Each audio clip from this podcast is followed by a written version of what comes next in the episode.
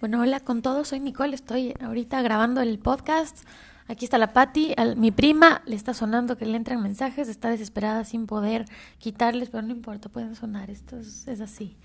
E, este, este podcast que les voy a leer hoy estaba pendiente de grabar porque lo, lo publicamos, fue uno de los primeros podcasts que publicamos del día que anunciamos que ya podía estar disponible el sitio web y me había quedado pendiente de grabar.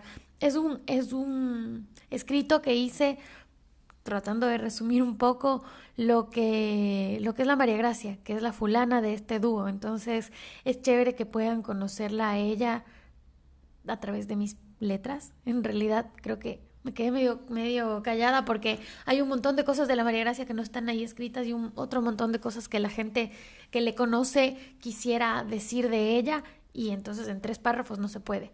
Pero bueno, para efectos de este blog, ahí está un resumen de lo que ella es para mí.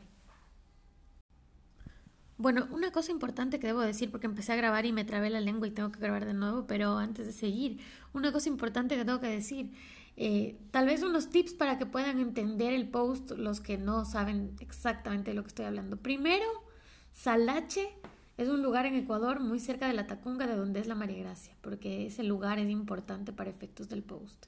Dos, cuando hablo de los panas, en Ecuador se dice panas a los amigos y amigas, pero la verdad que cuando estaba escribiendo y puse 15 inolvidables amigos, me sentí un poco como extraña y dije, ahí me van a decir que estoy hablando solo de los hombres y no de las mujeres.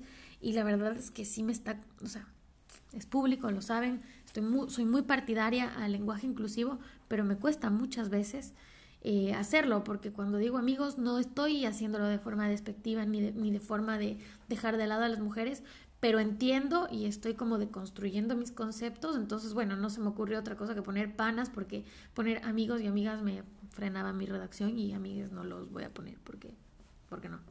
Entonces, bueno, esa es la segunda explicación, hay que largo ya. Seguro para ahorita capaz ya ni van a oír el podcast, así mejor me callo y sigo con mi podcast. Fulana por los ojos de Sutana. Nos conocimos hace muchos años. Ni yo era su amiga preferida ni ella la mía, pero todo bien. Atentas. Sin embargo, la tecnocumbia y la coreografía de Cristina Aguilera nos unió para siempre. Una vez que descubrimos esos gustos vergonzosos, los hicimos públicos y nos hicimos inseparables. ¿Se puede dejar a una amiga así? No, jamás. Desde entonces nos hicimos muy cercanas. Dormíamos juntas, hablábamos por teléfono todo el tiempo, Solíamos organizar los paseos con los demás del Fashion Team, se me hace muy chistoso recordarlo. Y nos íbamos a pasar fines de semana en el lugar más divertido del mundo, Salache, la hacienda de los abuelos de la Grace, en donde ella nos esperaba con la logística impecable, la distribución de las habitaciones y todo el horario de actividades a desarrollar de principio a fin. Ahí estábamos, los quince inolvidables panas, construyendo los mejores momentos de nuestra vida hasta el día de hoy pasado muchos años lejos y ahora la vida nos junta a dos escasas horas para que compartamos mil cosas más y cerca. El invierno, el verano, la vida en el extranjero, el nacimiento de la victoria y este blog. Porque la Grace tiene muchas historias que contar, pero más que muchas lindas, reales. Porque ha vivido procesos importantes, ha encontrado la motivación y la felicidad en sus convicciones, trabaja por lo que lucha, tiene mucho que enseñar del feminismo y porque ya sabe que el amor no apesta. Por eso soy su fan, porque cuando la leo escucho su voz en el relato, me identifico con todo lo que dice y me siento en un lugar muy, muy seguro.